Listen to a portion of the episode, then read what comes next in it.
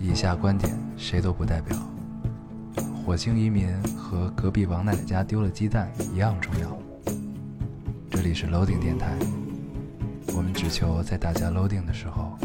带来点无聊。 Felt like the weight of the world was on my shoulders. 大家好，这里是 Loading Radio，我是杨。这期老高不在啊，然后我找来了我的好朋友许同学，然后给大家来录一期。大家看题目也知道，这个叫“铲屎官的日常”，哦，大家明白 在聊一些什么了。然后老高不在，就等他回来，大家再逼他读留言吧，让他把都补齐。然后，嗯，你来自我介绍一下，大家好，我是徐同学，就是烟友的好朋友。啊就是你再重复一遍我的话。太紧张了。，对，一开始我们我我我我们在想这期叫什么和聊点什么，本来是想再聊我们为我们的新系列，不是新系列，为我们的那个 Second Light 那个系列，然后再加一期聊一些他的 DR 爱好啊，然后这种，呃，后来想了想，发现他的 DR 爱好都是就是比较比较碎、比较零碎的这些东西，然后我们就顺着这期一块儿聊吧，所以我们还是把它放到主节目里面。行，那就正式开始聊。我知道的，你有三大爱好：抽烟、喝酒、烫头。 于老师，呃于于老师，然后，呃，这三大爱好，你有没有什么想想说的？抽烟、喝酒、烫头。除了咱们先聊烫头吧。老了，烫不了了，一烫的话也变形 了，你好认真啊！太尴尬了，太紧张了。对，不是，其实不是啊，其实是三大爱好，一个是呃画画，这是你的爱好，然后养猫，还有一个是跳舞，是吧？嗯是我已经很多年没有见过你跳舞了。嗯事实上，我好像就没没怎么见过你跳舞， 就上大学的时候好像有一阵儿，嗯，上大学对之，好后跳个舞。就不动了。对，我就那会儿你老跟宿舍里抽动，嗯，嗯 就在扭动。年轻人的爱好。对，然后咱们主要聊聊这个，因为跳舞其实呃聊回来可能就是坚持啊，然后参加一些比赛啊什么的。嗯然后这个可能大家见的比较多，我们主要聊聊画画、画画和养猫这两件事儿，怎么样？其实先说画画呗，嗯就是画画吧，怎么说呢？其实小时候我是想去学画画的，但是父母不同意，说可能多？大的时候呢？四岁吧，四岁时候。四岁。嗯，四岁时候咱们那会儿流行画毛笔画，就我是那个画水彩啊、水粉啊，然后水墨这这种，就还就是因为你现在画的大部分都是插画，对插画这种嘛，然后你当时选择的是怎样的一条路呢？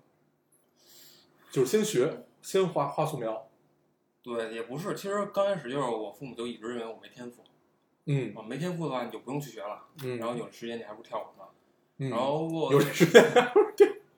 就他们觉得你在呃跳舞上更有天赋，其实他们也不认为有天赋，他就为了体型好一点，不驼背啊，然后身体健康，啊，主要就是为了这事儿。嗯然后插画儿，其实刚开始我不知道这叫插画，嗯，后来是因为就是那刚开始咱们小时候管它叫漫画，插画，咱们上高中左右才出现这个词。那会儿是因为七龙珠，嗯那会儿看那个觉得特别帅，特嗯别帅呢就是想记记下来，但是在家呢你得写作业对吧？嗯我就没时间画画了，就只嗯能在就是上课的时候，画本上或者画桌子上或者画哪儿哪儿，就是只要能画的地儿就全都画。嗯后来就觉得哎画的还行，就是还是挺像的。嗯， 然后就对，就先模仿嘛。对，然后后来等高中再到大学，其实父母就不怎么管了，不怎么管的话呢，就是我就想干嘛干嘛了。嗯，那我觉得画画挺好玩的，也挺有意思的。对。然后后来就直就接其就实你的画，我看了这么多，其实最好的不是说你的画风怎么样和技术有多好，最关键其实是想象力。对对，就是他这种天马行空的想象力，其实是在插画，就是他不是画那种特别华丽的那种，他更多。咱们这回微博可以放放几张，嗯就是可以结合，比如说待会儿咱们要聊关于逗猫这一块儿，就是呃，放一些你画的这个有趣点儿的呃小插画儿。其实你的插画儿大部分都是故事情节这种特别特别浓厚，对吗？嗯对就是这种呃一点儿一点儿一点儿推进的这种感觉。到时候可以咱们放一个九宫格儿这个样子，你觉得呢？我觉得你可以这这这周画一下，嗯嗯，然后因为这这周发电台的时候，可能也得让你发。啊可以可以可以可以，对，所以你可 以，你可以，你可以来发一下，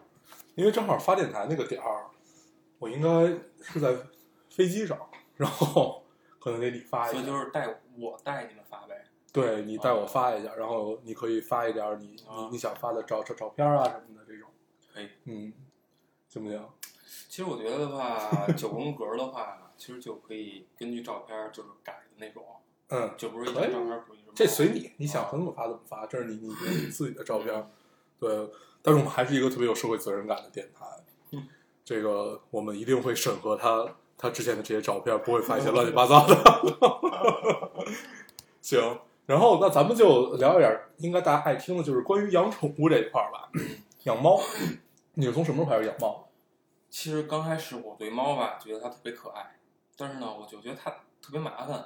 就就一直就没养，就是哦就玩别人的，啊呃，，这跟我我这跟我我跟老高现在特别喜欢玩别人家孩子是一样的，就特别喜欢跟店店玩儿。然后后来就是怎么着，我确定养猫呢，是因为就是我现在的大王媳妇儿，后来就是我追她的时候，好像你结婚了是吧 没？错儿，对，就好像我不知道一 样。对对对，哎，那我参加的是谁的婚 礼？特别像啊。嗯然后后来就是刚开始我认识她吧，我觉得她没什么，就是没有特别吸引我的一点。嗯后来呢，我们俩就是一块儿共事儿，一块嗯，儿共事儿，觉得哎这个还可以。是同事是吧？没错没错啊，后来呢就觉得那我应该怎么接近她呢？因为她平时就特高冷的那种，就是也不爱说话，也不爱搭理我那种。嗯后来，后来突然发现他电脑桌面只是猫，嗯后来我觉得，哎，他是不是喜欢猫？后来就是以猫为突突破点，嗯，就是一点一点，哎，果然是，怎么以猫为突破点？就是比如说，哎，我说，哎，你喜欢养猫啊？他说是，我说其实我也特别喜欢养猫，其实我内心是不喜欢的。 我就说，后来就是就个假嗯骗子，就是假装网上找了好多就关于养就养找猫话题嘛对对对，嗯没错嗯嗯，找了好多话题嘛，就跟他聊，嗯聊着聊着，然后慢慢关系就近了。嗯进了之后呢，我觉得其实 其实后来就是我也特别喜欢猫了，因为他们家就一直养只猫。嗯，他说：“要不咱俩养只猫吧？”我说：“可以。”后来就就是那会儿你们俩好了吗？好了，那是好了之后才确定的。哦，好之后确定呢，后来就是大概怎么着也得两年，一年一年多了，后来就养了一只美短、嗯小，疯子。嗯，后来慢慢的觉得那只猫名字叫什么呀？芥末墩儿，叫芥末墩儿。芥末墩儿，对，对，芥末墩儿是北京的一道一道菜，菜， 没错儿，就是 把白，它是北京的芥末，呃，还不像日本的芥末是绿色的，就是不是那种芥末粉啊、嗯或者芥末膏那种，北京芥末是黄色的，然后里边掺杂着我到现在也不知道那是什么东西， 然后它是盖在白菜上，嗯一个白菜墩儿小上，墩儿，对，对，一个一个一个小墩儿，大概跟你的手呃手握拳这么大，然后一个盘儿把这个白菜墩儿先盖上去，然后把那个芥芥末墩儿。呃不是把芥末浇上去，然后这一道菜就出来了，就叫芥末墩儿。其对实，那是一个特别可怕的菜。这猫虽然叫芥末墩儿，但是这道菜我从来没吃过，而嗯，且我我看那样儿，就是我也不想 吃。待会儿再吃。所有卖炸酱面的馆子里都有这 个。还有其嗯实招芥末墩儿吧，因为那个就之前我也见老见这道菜，就觉得圆墩墩儿特别好玩儿，特可爱。嗯嗯还就希望我们家猫也长得就特肥那种的，就是脸巨大，然后嗯一捏特软嘟嘟的那嗯块儿。嗯嗯现在确实它确实也胖了，但是也特别淘气。嗯然后嗯，吃小母猫、小公猫，小公猫。嗯后来其实选为什么选公猫不选母猫，是因为公猫比母猫能长得肥，就脸更肥这种。哦，然后对，美短就必须脸特对，肥要，不然就不可对，爱就脸特肥，看着特别委屈，没错。对，特别好。 而呃就是，而且是，如果给它做人道主义手术之后，它会更肥，就是完全是一坨球。为什么就是把？这是为什么呢？这就是就是，如果你给它做完手术之后呢，它可能是，其实具体它的哦激素就憋回去了。对对对对对，就具体原理我也不知道，反正应该是，但是就不管是哪只猫，只要给它做手术，它都会特变别得胖更。肥，对，那这种肥是一种病态的肥还是正常的？它其肯定实多少带点病对态吧，，肯定嗯是病态，但是对那样的话，对，咱咱们聊聊关于手术这件事儿啊，我一直我我我一直不太明白，嗯，就是这种手术大家都说很有意义，很有必要，那必要处在于哪儿？它是为了它寿命更长，不还不是不，就好几点。嗯第一点，如果就是如果就是这猫特别淘气，你嗯没给它做手术，嗯，就是他想要那什么的时候，就是他会，它想繁殖的对时对候，对，没错。嗯它会一是它会乱乱须须，就是到处乱须须，啊就是家里会特别味儿。嗯第二呢，它会就是它叫的就跟小孩叫的是那种的，就是特别烦人嗯，啊。这其实叫叫闹猫闹猫，闹猫，对，其实主要就是主要是这两点吧。嗯而且就是如果它就是第一次就是繁殖之后，它每个月它都会有这种迹象。可能如果就是如果憋两三年它没有的话，就是它没有那那什么的话，它就会怎么说呢？它就会很少有这种迹象。但是如果它一旦就是繁殖了之后，第一只要有了第一次，嗯，第二次开始每个月它都会这样，就好多人觉得特呃别烦。嗯对，而且猫和狗生孩子特别快，对对吧？叫猫三狗四嘛，没错，对吧猫怀孕三个月嘛。对，三个月狗四个嗯月就这个样子。哦，原来是这样。嗯，我一直以为就是真的，真的，真的是因为对它好，所以给它绝育，所以我一直不不太不不太明白这一点。其实其实主要还是为了人养更舒服，对吧，？没有那么多嗯麻烦。对但是还有一个点就是，就是有的猫如果做完手术的话，它会有心理创伤。嗯就比如说，就是大王他们家那只猫养了八年了，嗯，就是刚开始那猫大王是你女朋友，不是是是是你已经结婚的夫人，没错没对错没吧？啊错。后来就是他们家猫呢，刚开始特别特别粘人，嗯，就是你一叫它，然后它嘚嘚嘚就过来了，嗯然后你怎么揉啊，怎么捏都可以。嗯但是后来自从做了那次手术之后，性情大变。嗯就是只要看人来了就赶紧跑，你摸它的话，它可能会挠你或者咬你什么的，嗯就性格一下就不行了。变对，了嗯没错儿。但可能也是少数，少数的话猫会就是性格大变。嗯，那这个会有好的好的机会吗？就是它慢慢慢慢就变得可以接受这件事儿 了。有的猫就是刚开始就是做完手术嘛，嗯结果就是它有的一些舔的呀什么动作，就发现它没有，它可能会会失漏，对，它会失落一段时嗯间，嗯嗯，然后慢慢它会好起来。但是大王他们家猫就是八年一直没好，还没好。没有，所以我们俩就特别嗯犹豫。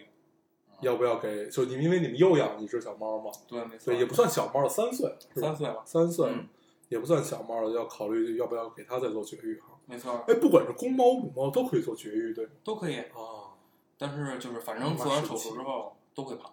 嗯都会特特别肥。嗯嗯，但是后来就是之前也认识一个朋友，他们家是小母猫，本来想让它生小猫的，嗯但是看它就是猫的，它可能就是身体不太好，嗯所以就不得不给它做手术，嗯嗯就也有这种情况。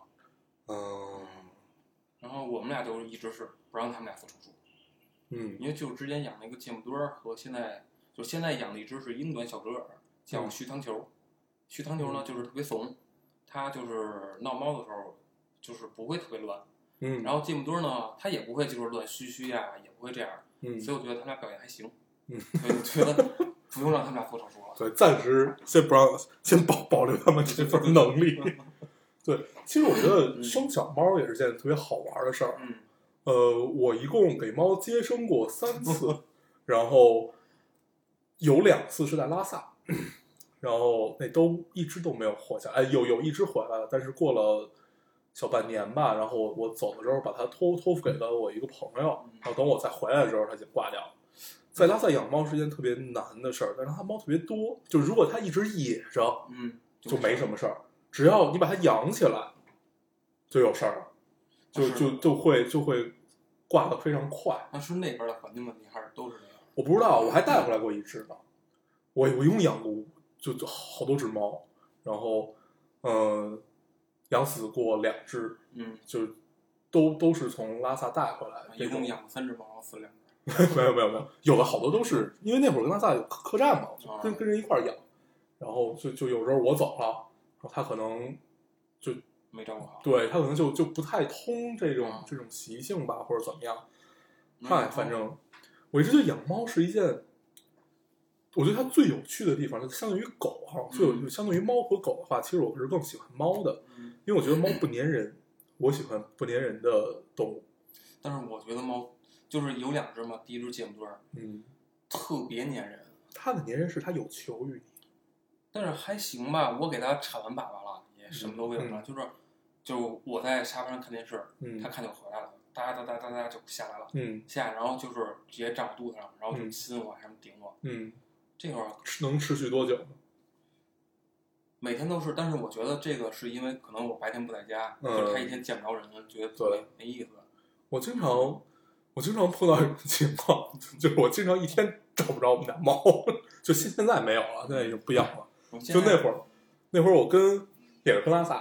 然后我经常满满院子、满屋的去学嘛，然后叫它它也不理我，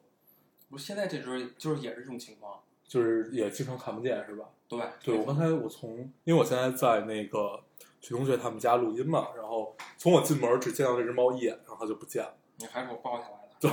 然后它就跑上去了。啊对，它应该也是特别害怕生人。也不算，它就你是刚养也没多久是吧？养了不到一个礼拜，一个礼拜出头吧。那正常，那正常嗯。它啊连你还认不全，对，它特别怂，特别对特别怂。那真是。 那其中，在养猫中中有什么特别好玩的事可以给大家分享一下？有，比如说就是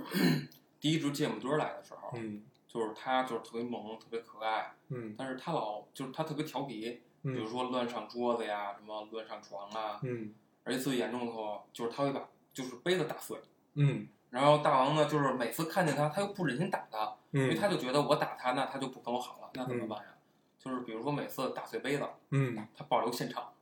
然后他就给我打电话说，金墩保儿留现啊，场。嗯金墩儿，金墩儿干坏事儿，我说干嘛了？他说把杯子打碎了。我说那你揍他了吗？他说没有。我说为什么你不揍他呀？我揍他他就跟我不好了。我说那怎么办呀？他说我保留现场了，然后等你回来揍他。然后等我回来吧，他就站。这个是他跟你谈恋爱的目的，嗯 你知道吗？他为了让 猫，他的猫喜欢他，所以要找一个可以打猫的 人。然后后来就是每次都这样，就是每次都是他站旁边儿说啊杯杯子在这儿，然后你把那个猫给抱下来，我咚咚咚给抱下来，然后放在就是他在哪儿犯错我就在哪儿打他，啊，打完之后他就知道了。就打完之后那猫就跑了，然后后来大王就在旁边说哎姐妹墩儿过来过来过来，然后姐妹墩儿这这这就找他玩儿去了，哦，真是太有心机 了，就是他每次都这样，所以现在就是那只猫跟他特别好，然后特别特别不喜欢你。看见我的要么就跑，要么就是不理我，嗯嗯，就是 这样，哎呀，但是其实我觉得吧。不过这个不管，就是它就跟养孩子一样嘛，嗯你肯定得有一个唱红脸儿的，嗯有一个唱白脸儿的，这么这么一个搭配，嗯，这样孩子才能健康成长。包括这个，包括宠物其实是一样，跟养孩嗯子没有什么区别。对，唯一的区别就是你不用让它去上学，然然后后怎么换样？尿布啊之类的，对，但是该铲屎还是得铲屎对，。没错，对，反正所以叫铲屎官的日常。对，然后因为我印象中，我记得我有一次训那只猫特别逗，嗯那会儿有一个电影叫《疯狂的石头哦，》，里边有个道哥，你记得吗？我记得记得，记得嗯他去一家偷东西的时候啊，他说他把那个猫举起来说。你再叫啊，不是你再看，啊，再看我就把你微波哦了， 然后就是，然后我就把它塞到那个微波炉里吓唬它嘛。然后后来我学这段儿， 然后 然后我大概有三天吧，三天还是四天，就一眼没看见那只猫，就真的，啊，就一是眼都没看见。就是他是纯怕，就不是它，它应该就是不愿意理我，它应该哦它应该也知道我是跟它闹着玩儿。然后还有一回，还有一回，那个那会儿我养了一只一只猫， 那只猫叫叫什么？它品种是金吉拉，嗯，然后好像是跟我有关系一个名字，应该也是叫也叫燕窝是吧？ 对，反正就是我从那个客厅这边走过去，他从客厅那边走过来，我们俩侧身的一刹那，我们俩经过的一刹那，嗯我回头骂了一句傻逼，然后他突然回头瞪着我， 然后就瞪了我好久。然后从此我觉得他都听懂我说话，我当时特别可怕。然后，然后还有好多，就那会儿我们家猫特别灵异，比如说，就你会经常大晚上嗯，我一睁眼，就那会儿还是时差相对正常一点，有时候晚上三四点钟我一睁眼，一睁眼发现我的被子上就是有有坨东西，趴着一只猫。你要知道，猫在晚上眼睛是有一点发光的，发绿的嘛，对你一醒来会吓一跳的。我操，那会儿太可怕了，从此我睡觉必须关门。但是之前就是。他就是之前养猫，就是顶多小的时候，我是不关它的，就是嗯它可以上床啊之类的。就是有时候就觉得养猫特别好，就是因为一些小事儿，就觉得特别特别棒。就嗯比如说，就是之前是有一天，就是卧室门没关，嗯我也没想关它。后来就是早上起来，就是我不是自然醒的啊，是嗯觉得我手好像 湿的，就不知道是什么东西。结果一睁眼，就是眼还没睁开，朦朦胧胧的时候，我看见就是姐妹儿舔我手了，啊，就觉得特别特别棒。对然后，这是一个挺美妙的经历。然后后来就不让它进卧室了，以为以为你怕它有一天你的手是湿的，发现是它尿的，是然吗？后后来就是过两天我也没关它，就是有一天是被它复我醒的，嗯 然后有一天是它在我旁边打嗝，嗯，就就觉得被扣醒了对对对，没错没错。后来就就就再也不要进了， 就特别讨厌。对我从来没有过这种经历，从来没有过特别美好的经历，我都是跟它斗智斗勇的一个经历。我记得那会儿我晚上也也是拉萨，因为你晚上如果你不关它的话，它可能会被别人就是不不是人，就被别的东西叼走叼走或者怎么样。然后呢，我就把它关上，锁在屋里嘛。嗯，他会想方设法地开那个笼子门儿。后来真的是我们俩斗智斗勇那个过程，后来把它弄到门后头，嗯拿门顶着它还是不行，然后把椅子放在就是顶着那个锁还是不嗯行，就怎么着它都能出来。我一直觉得那它为什么肯定有这么人机智帮它，肯定是有对人啊帮它，肯定是外边还有几只猫或者怎么着。嗯后来我分析了一下，肯定是这个样子。然后本来想有一天晚上嗯去偷偷看一眼，然后它到底是怎么着，但后来我睡着了。嗯不是，我觉得这就特别不可思议。对啊，就是你你你想，它那个笼子其实是比较好开的，嗯往上一顶，使点劲儿能开，这很正常。但是如果把笼子顶着墙，嗯，就是把呃开笼子那边顶着顶着墙，墙然后后面放一把椅子，这已经对猫来说相当沉了，所以我觉得一定是有帮的。对有。帮它的，但是又很奇怪，我是把它放在屋里，那它它那个它屋是进来门的？对门啊，门我是关着的，对啊，嗯那怎么进来的？对啊，是不是你梦游啊？去你大爷！ 就像柯南里边那个密室杀人事件一嗯样，叫密室放猫事件。我觉得你就应该有一天豁出去，你就不睡觉了。对我你就应看该当时安一个摄像头，嗯，嗯，唉，然后哎，你给猫洗澡有没有什么特别有趣的经历？你是放到宠物店去洗还是充电，血，宠物店因洗，为我怕它挠我什么哦的。但是有一次我跟它去了，嗯就是我带它去的。嗯其实我我的就是想象里就是只要给它洗澡，它就咔特别闹，嗯嗯挠人呀、什么的。嗯到后来我一看这边就特别怂，嗯就给它装饰一个一个就是小袋子里边儿，嗯那种小袋儿就跟那个浴球似的，如果放泡沫儿，就是放浴液呢，它会起球的，嗯只要往它里边一装，嗯，它就特别老实。哦你想怎么搓怎么搓，咱们想怎么洗怎 么洗。然后就跟咱们把洗就是放到洗衣机里面的时候，会先放一个小袋子对里对，对，然后它就相当于把猫放那个小袋子里扔进洗衣 机。 然后它就怂了。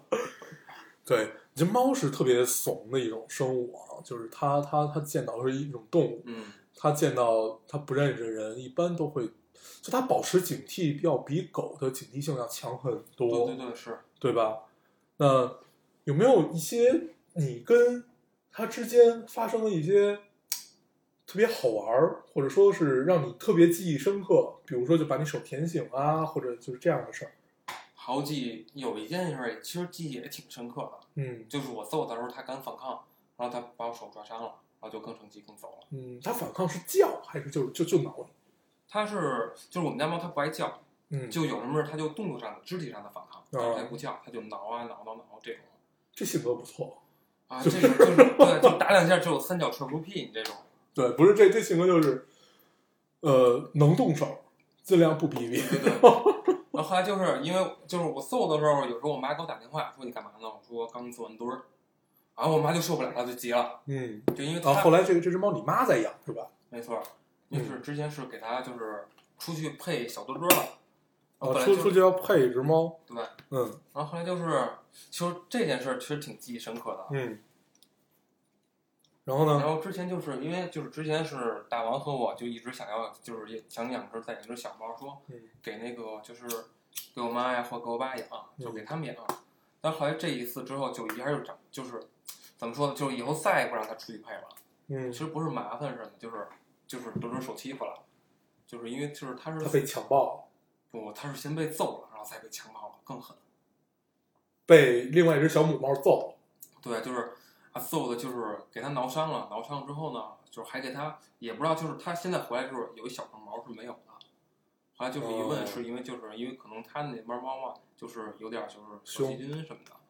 而且还凶，有点儿什么什小么细菌哦哦，，有小细菌。后来就是给它挠伤之后呢，就是就是猫这个动物就是又不舒服，它又舔，嗯而且那块儿又没毛，它就更舔了，嗯舔着舔它就就是有就真真菌感染了。嗯完了回来之后就特别特别心疼，真的嗯，就是觉得就是就特别你后悔。就像你孩子在外边受了欺负一样，对，那以后就不要让他参参与这这个活动。嗯，是。嗯后来就是，后来就是这个就能想，就是比如说有的就是有一些就是也养狗啊，也养猫的，有时候就是他们可能是有点受伤了，就是那些主人就觉得啊，咱们这儿就特别心疼，那时候就特别不理解，嗯觉得不就是其实小动物嘛，就是你可以喜欢它，但是也不至于这样。嗯，但是这件事儿之后就觉得确实就是，就是你看着它特别可怜，对，嗯，然后尤其是就是我父母看他就是天天就说我说，就其实他们也是心疼那猫，然后就就就一直责怪我。啊 其实我爸以前特别喜欢狗嗯啊，我爸要养秋田犬啊，我就要养，我觉得特别可爱。但后来养了芥末多肉我说，哎，狗什么的，哎呀，其实也没什么有意思，还是猫好看。对啊，而且我最不爱养狗的原因，除除了因为它比较粘人以外，最大原因就是它得溜。对对对，对，这对我来说是件特别可怕的事儿，就是你经常有那种你想待在家里嗯，一天都不想出门，两天都不想出门这种情况，但是有有只狗就不行，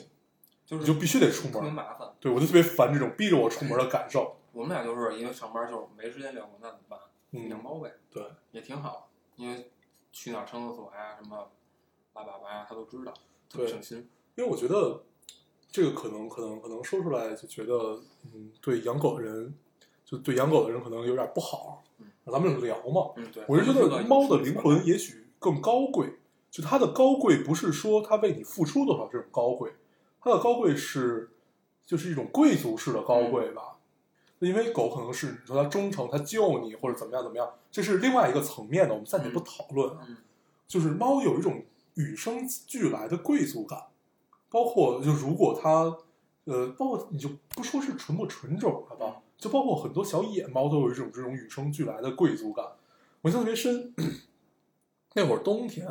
然后我经常特别晚回家嘛，两两两三点钟，然后从我们家小区门口，从那个停车场上来，然后你回是到回家是吧？对回家那不是回家啊，对，啊？嗯，有有时候也刚出门儿，哦然后那会儿回家的时候就，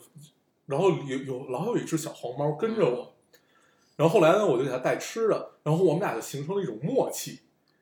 就只要他看见来了，对它只要看我来就跟着我走，它跟我它跟我走一段，我跟它聊会儿天儿，然后我在我就在我们家门口喂一会儿它，然后跟它再聊会儿天儿，我就上来了，那然会后儿这种持续了一年多，后来我就再也没见过它。就是那会儿那只小猫是扮演老高的角色，就是陪你聊天呗，然后你跟他也聊天。没有，那会儿都是我跟老高聊完，哦我回家，然后再跟他聊一会儿。 对，跟猫聊天是一件特别好玩的事儿，我特别爱跟猫聊天儿。就好多时候你都是自说自话，其实说白了，对但是你看见它看着你，或者它没看你，嗯，有一种不一样的感受。对就是你你在跟它说话的时候就特别舒服。反正我是特别爱跟猫聊天儿，不管是小野猫还是什么，就是你自己养的猫都是。然后后来我再也没见过那只猫，可能有一个另外一个这样的人出现，他长得比我帅。 那咱们聊一聊假大空的话题啊，你觉得养宠物？我最爱问人就是养宠物对你来说有什么成长吗？其实我觉得就是能治你懒癌这种性格，嗯，因为比如说大王就是就是我们家猫，你要把话话先说清楚，听众有可能会听成大黄哦，大王，我们对家大王，王，嗯大王， 然后太别扭了。我们家大王就是，比如说猫没食儿了、没水了，或者它拉粑粑了，嗯它都不去管，嗯，就觉得哎呀这不好，所以他并不是喜欢养 猫。它只是喜欢跟猫玩儿。但是啊，这些琐事就是都是我的事儿。嗯我说哎呀，就是所以他跟你谈恋爱主要就是为了两点，第一点就是他不愿意骂猫，这样，它也跟猫玩儿，对；第二点他想跟猫玩，他又不想，负责任。对，他又不想管。 后来现现在就是，我就习惯，就是每天就是我早上起来和我晚上回家，嗯看食儿就是满不满，水有没有，嗯它拉粑粑多不多什么的嗯这些。嗯我觉得这其实也是负责任吧。也嗯有可能是，如果我哪天忘的话，就是我会特别特别着急，说饿了怎么办呀，或者怎么，嗯会不会特别可怜啊之类的、嗯这种。嗯我觉得其实这样的话，对以后比如生孩子呀什么的，可能啊，对，你是特别想要孩子的这么对啊这么一个性格啊。我身边除了念念爹，嗯，没有一个男生是这样的，就是但我觉得巨想要孩子。但我的想法可能有点奇特，就是对，因为我身边好多好多都是，呃，可以有，有嗯些有呗，但是没有说就是我特想要的这么这么一个情嗯况。那点爹就他他也没有你强烈，他也是那种就是我特别想要一闺女，嗯，但是你说我想要一个儿子，想要一闺女都行，对啊，都可以啊，对，就只要他是一孩子就行，对对没错，对吧？那如果有一种激素就能把变成柯南那个样子，就是他永远长不大，你愿意吗？我也挺愿意，因为我的出发点特别奇怪， 嗯就不是就是啊，很少有男的想就嗯嗯嗯是想生孩子，我是觉得就是比如说，不管是小男孩儿啊或者小女孩儿，嗯就是他出生之后就可能是会很麻烦，但是我觉得可以接受这种麻烦，嗯比如说就是给那你的他点在哪呢？就是等他上小学之后或者幼儿园的时候，给他围成小胖墩儿，啊，就是特别圆的小胖墩 儿，就是可能养猫是一样的，是吧？就比如说就是我 那你要给你孩子 做人造手手 术吗？然后就怎么说，就是我有时候可能我特别高兴或者不爽的时候，我就会捏着他脸或者小肚子，啊，哦小胖墩儿特别好玩儿，你这养只猫可以解决，不一定养一孩子。但是他能跟我沟 通啊。然后等他就是在等长大高中了，等他减肥啊，找个女朋友啊、男朋友再这样，真的你这个点真是哦太有趣了，太奇特了，知道吧？ 我一直不跟你深聊过这个话题，我只知道你特别想要，我特别不理解。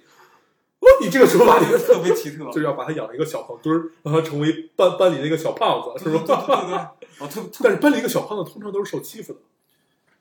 没事，我你把它养成一个凶恶的小胖子。不，我凶我的小胖子，我觉得他更没有人缘儿。但是我觉得现在就是好多小女孩儿那种小小孩儿之类的，嗯，觉得小胖子特别萌，特别可爱，就好多愿意跟他做朋友啊啊之类的这种啊。他可能，他肯定，我觉得他肯定会受欺负，嗯，但是我可以开导他呀。嗯，你可没以事这儿样，我可以，我可以我我我可以帮你打他， 我可以帮你打打他欺负他的人。同学。小小学以下的， 小学以下还可以 hold 得住，上在小学生都好能打。特啊，别现在屌小孩儿，哎呀，没有。对，对，今天今天我跟人聊天儿，嗯还聊到今天我们那个老高聊天儿嗯，然后他突然分享给我一篇文章，嗯，文章是讲的，你知道《读者》这本杂志吗？我知道，我知道。对对对，就咱们小时候都会看的，就是一一本鸡汤杂志。嗯然后我们俩就聊，就说那篇文章写的就是为什么现在读者没有以前那么畅销啊，或者怎么样嗯怎么样。他说里面呃，读者里面没有苦难，或者嗯说是没有绝对的悲伤，基本都是还是挺鸡汤的这种东西。对包括他就算悲伤也是比较鸡汤的式的这种悲伤。而且结局很很对美好对对，它有可能是毒鸡汤，也有可能是好鸡汤，反正不管怎么样吧。然后咱们就聊到这儿。我小时候看过两本这样的杂志，嗯一本叫《读者》，一本叫《青年文摘》，嗯这都是特别小，上小学，然后初一初二这会儿会看。然后，嗯，后来我们就聊，突然发现这种杂志是打开了我们一个初级世界的门，嗯就是它是一把钥匙，尽管这把钥匙很 low，可能它连铜都不是，它可能就是已经破破烂烂、生了锈的东西，嗯但是它确实帮助你打开了通往初级世界的门，就是让你知道这个世界哎是什么样子，是什么样子的。然后包括里面的三观有可能不太正，但是大家知道吗？鸡汤这种东西，三观就至少是一种呃具有普世价值的三观吧，大概是这个样子。因为我们上期有聊到关于三观这件事儿嘛，然后后来我们就想，那现在的孩子来看什么？嗯微博吗？还是什么？就是这这样的东西，因为 现在等于现在孩子们基本都是互联网的原住民。对他们对吧基本就不看纸类的杂志。对，这什么叫互联网的原住民？就是从你出生，互联网就已经普及了，大概这样能叫做互联网的原住民。对，然后这样成长出来的孩子们，他们接收的信息一定会比我们那会儿非常大。对，区别也非常大，而且呃鱼龙混杂，然后就是就怎么样怎么样的，嗯呃，这不是件坏事儿，但是如果没有一个正确的引导的话，我觉得这并不是一件好事儿。是，对，因为我我现在不太能说得出来，它到底是双刃剑，还是它是一个利大于弊或者弊大于利的这么一个东西，因为没有做过数据调查嘛。但是我觉得，就是如果是这样的一个情况的话，从我的角度看来，这并不是一件特别好的事儿，就是没有经过过滤的信息嗯通常在你十一二岁、十二三岁的时候就进入到你的脑海里，因为基本大家形成三观和一个人格的成长是在十六岁左右完成的嘛，就是在你青春期之后，基本就完成了。你青春期之后，呃，这些事儿都是就在青春期之前就已经完成了。青春期之后，只不过就是把你的每一个性格补足，不管它是好的还是坏的，然后就聊到关于这一块儿的时候，就突然有一种杞人忧天似的悲伤。你会你会突然想，呃，我就更会想自己不能要孩子这件事儿，就因为你无法控制他到底是个什么想法，对，而且我也主观上面不希望去控制他，因为我觉得每一个人都是独立的人，包括你的孩子，他一定首先他具有独立人格，是然后他才能称之为是个人，其次他才是你的孩子，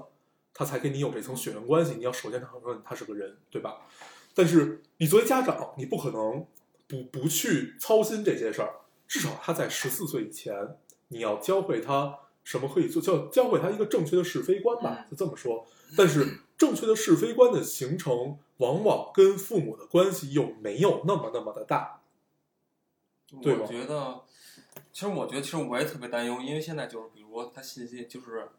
互联网时代了，嗯就好多他的新闻就是他是不经过过滤的，嗯，就是他是比如说有个就是比如说你每天电脑开机啊，登录什么东西，他会不自自觉己就跳出来对，他就嗯跳出来。嗯如果就是咱们就是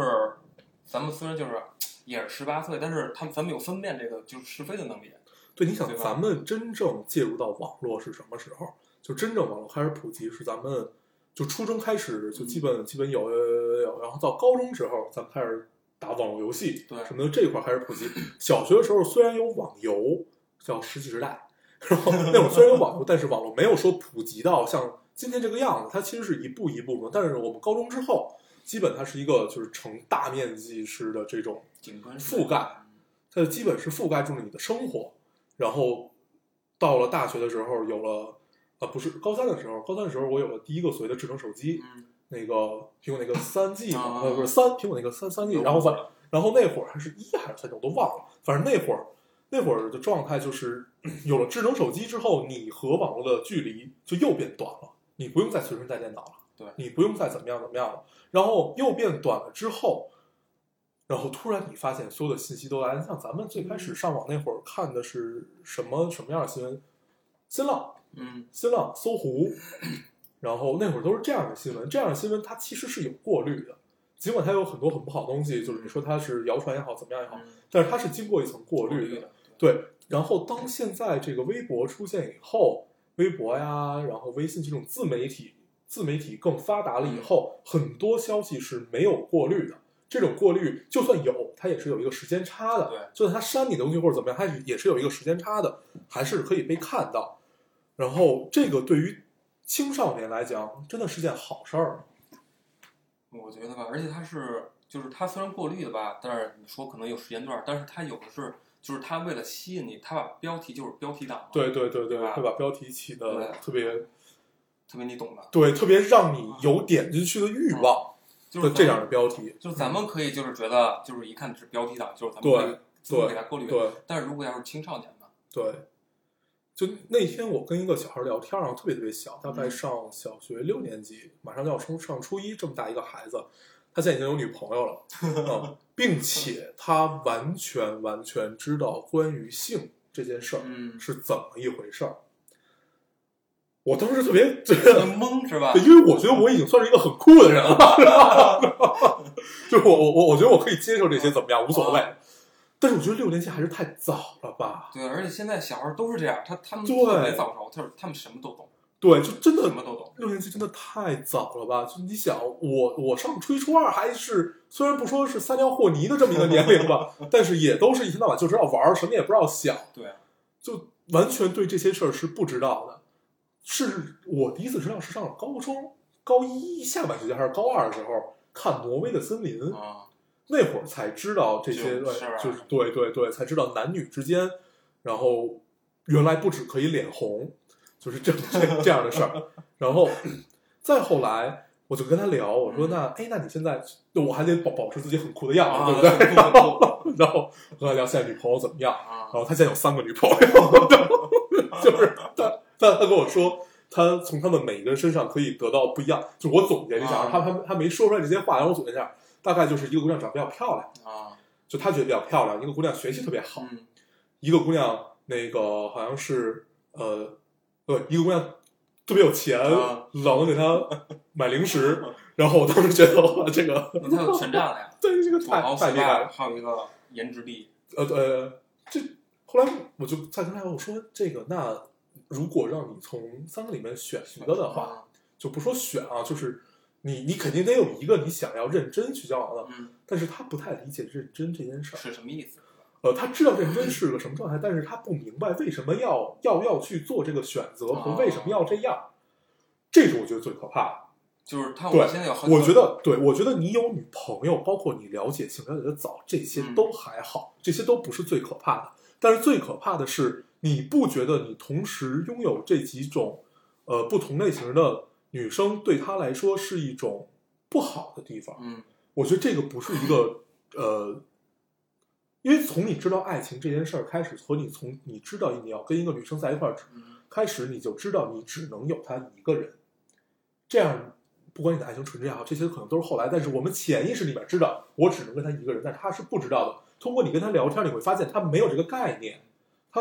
你会发现。她真的是那种，她觉得这些事儿是没有问题的都，无所谓，对他啊同时跟几个人在一起是没有问题的，而且可怕的是那个几个女生也觉得无也所谓对，也都知道，他们也觉得没有问题。他说他们也跟别的男生有什么什么。啊，后来我觉得这个是一件挺可怕的事儿。对啊，我觉得在一个成人的世界里，这些事儿是可以被理解的，是可以没有问题的，怎么样也好，因为那个你是一个成人，你有自己的判断能力，你愿意这样去选择，那是你自己的事儿，别人无权干扰。嗯，但是他是一个上小学六年级的孩子呀，他刚十岁啊，但十是几岁的样子呀。我觉得就是他们觉得无所谓是吧？我觉得还是因为他们小，对，肯定是因为对啊小，但是咱们小的时候是知道的，是知道你不能这个样子对的。我只喜欢一个对人，，我觉得这个是一个正确的是非观没有形成的这么一个过程，这是特别可怕嗯的。但是后来我就不知道再怎么跟他聊下去了，我觉得我在说什么可能也都特别无力，一点都不酷了就，倒不是不酷，我后来就就就就就有点悲伤，我不知啊道该怎么你就不想跟他聊了，啊对，我就不知道该怎么去聊这个话题，因为你你在说的可能他并不太明白，然后，呃，他跟你说的你就更不理解了。后来我就想了一下，我们嗯现在在网上看到的这些消息，然后这些消息很多都是没有经过过滤的嘛，然后可能你看到一个一个一个一个新闻怎么样怎么样，然后，呃，就觉得这个是成人的世界没有问题，但是事实上，成人世界不仅是这个样子的，我们还有很阳光、很可可以具有普世价值的这方面的东西的。啊，感觉自己聊的好亢奋，啊突好然像，特别咱们从哪儿聊到这个来了？我都忘了。就是生小孩嘛，对吧？从生孩从子，要孩子为了生孩子，对对对，反正就就现在想起来生孩子这件事特别可怕，就是因为你会想的特别多，嗯你会为他以后去考虑，因为他的世界不仅有你，嗯，不仅有他的父母，他的世界是整个世界。但是这整个世界里边，你又太害怕他在十几岁的时，十几岁之前吧，嗯，接收到这些特别不好的消息，然后他又没有分辨能力，他就走歪了。但是事实上，后来我又想这件事儿来的，就哪怕走歪了也不怕， 咱们年轻时候都走歪过，嗯，然后我就没有。只要 那咱们聊聊这事儿，不不，然后其实其实我也挺担心他走歪的啊。对 啊，然后后来说啊，你说吧，所以 不，我我还是想聊聊这件事儿，有没有？其实你不要吧，害怕，对不对？来吧，反正我也，其实我也你没豁什么出事去儿了是吧对对对，我也没什么事儿。嗯嗯，那行那行那行，放你一马， 看看看你这周画的怎么样，画的好的话就放你一马，画的不好的话下回我单聊。嗯，行，然后，呃，好，那咱们聊回来啊，接着聊到就是宠物画画这件事儿。嗯然后，嗯，你觉得它其实就是你的一个业余爱好嘛？不管是养宠物也好，还是呃平常画一些画儿也好，然后你之所以就是很多人是愿意把爱好当成他的工作的。事实上，之前我听你也跟我聊过，就是有没有这方面的选择啊，嗯或者怎么样怎么样。但是后来，呃，因为我当时是劝你，就是如果如果你真的喜欢这件事儿的话，但是你有没有把它作为你的生存能力的一种体现，就你尽量不要选择。嗯然后你后 来有没有一段心路历程？是这个样然子。后那时候就是我特别纠结，嗯就是我就是我喜欢，就是我小时候没有能够有自主的权利去选择我这个插画之类的。嗯，所以没有系统的学过，对对没错吧儿？嗯然后后来就是，但是我小时候就是家长管我嘛，后来长大家长不管我，那我会不会把它就是当成我的职业啊嗯这种？嗯但 是后来就是也是看了一些电视剧啊或者电影啊，读一些书，觉得嗯如果我要是把它当成我的职业来的话，职业来就是来保证我的生存的话，我觉得太可怕了。嗯因为可能就是如果就是我不以这个谋生的话，就是就我不在乎，我可以用我的画来换取一些什么东西了。那嗯，我想画什么画什么，对，对我可以对充分的表达我的创意。但是如果把它当为职业的话，那可能就是我为了可能我要报酬啊，说我为了生存啊，就可能会改变一些东西。对，我觉得这点是特别特别可怕的。对，而且我因为呃就如果这样的话，就可能我刚开始还是特别觉得哎还可以，但后来慢慢我我就会我会我就会觉得烦，这种对，就是当一件事儿变成你的生存手段的时候，它一定就会变质。这个是很多创作者或者说叫职业艺术家的一个心路历程吧。包括好多老艺术家也是这种，就是他们刚开始只是喜欢这件事儿，后来发现自己出名了，出名之后，嗯、一步一步你就会发现他们的作品，第一越来越少嗯，然后多的话也发现并不太行，对，就是没有当年的那个样子了。嗯然后有很多论坛，就是这种这种这种对对谈式的，然后论坛啊讲座也都聊到这件事儿，就是说大一点，这个话题叫职业艺术家，呃，成名之路的一个困境吧。嗯然后反正如果大家有兴趣的话，可以自己去看一看。我在这块儿建议还是，呃，如果你真的打算把它当做一种你的生存手段的话，不如 再沉淀一下，嗯因为因为你看现在美院的孩子们，嗯就是不是孩子们，就是现在美美院的学生们，嗯很多都是从毕业，或者说就哪怕还没毕业就开始卖自己的画啊，对或者卖自己的卖画作品对。对，我觉得不管是哪个行业来说吧，就是反正所有的创作行业，过早的把你的东西变现，嗯也许并不是一件好事儿。对，啊，这个这个各各有利弊啊，嗯就反正看大家怎么选择。对，就不聊这么这么偏的话题了。行吧，那这期节目 差不多，我们就再跟大家随便聊一聊关于养宠物的一些趣事。然后我也不知道最后怎么就发发发发表了这么亢奋的一篇演讲。 然后，行，那你还有没有什么想跟大家说的？还有什么要说的吗？就是嗯，怎么说呢？如果你不想打自己的猫和只想玩的话，找一个靠谱的男朋友。没错没错没错没错，就要找一个像我这么有社会责任感的男朋友啊，这样是最 好对，你已的。经完全 get 到了我 们电台的点。好，那我们这期节目就这样。最后还是跟大家说一下如何找到我们。大家可以通过手机下载喜马拉雅电台，搜索 Loading Radio 老丁电台就可以下载收听，关注我们了。现在新浪微博的用户也可以通过搜索 Loading Radio 老丁电台，我们会在上面更新一些及时的信息，大家也可以跟我们做一些交流。啊，现在 iOS 用户也可以通过 Podcast 找到我们，还是跟喜马拉雅一样的方法。好，那这期节目就这样，我们谢谢大家收听，下期再见，拜拜。这是一个盲人影院，那边也是个盲人影院。银幕上长满了潮湿的耳朵，听黑遗忘讲一个故事。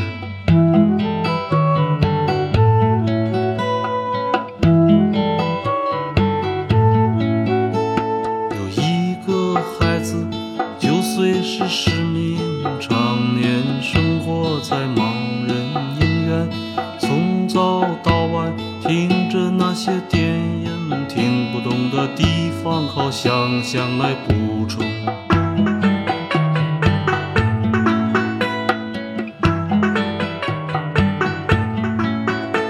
他想象着自己学会了弹琴，学会了唱歌，还能写诗，背着吉他走遍了四方，在街头卖艺，在酒吧弹唱。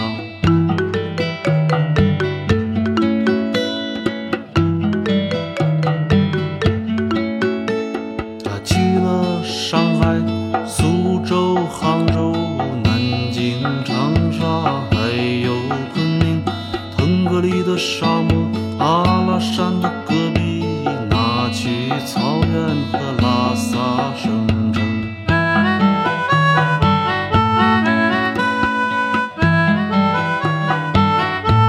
他爱过一个姑娘，但姑娘不爱他；他恨过一个姑娘，姑娘也恨他。他整夜整夜的喝酒，朗诵着嚎叫，啦啦啦啦啦啦这一代最杰出的头脑毁于疯狂。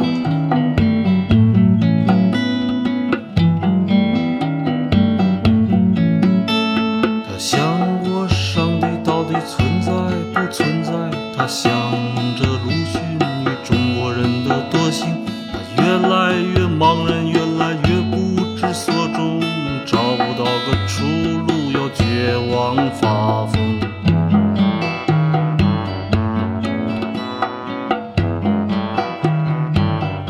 他最后还是回到了盲人影院，坐在老位子上听那些电影，四面八方的左翼翻涌，好像潮水淹没了天空。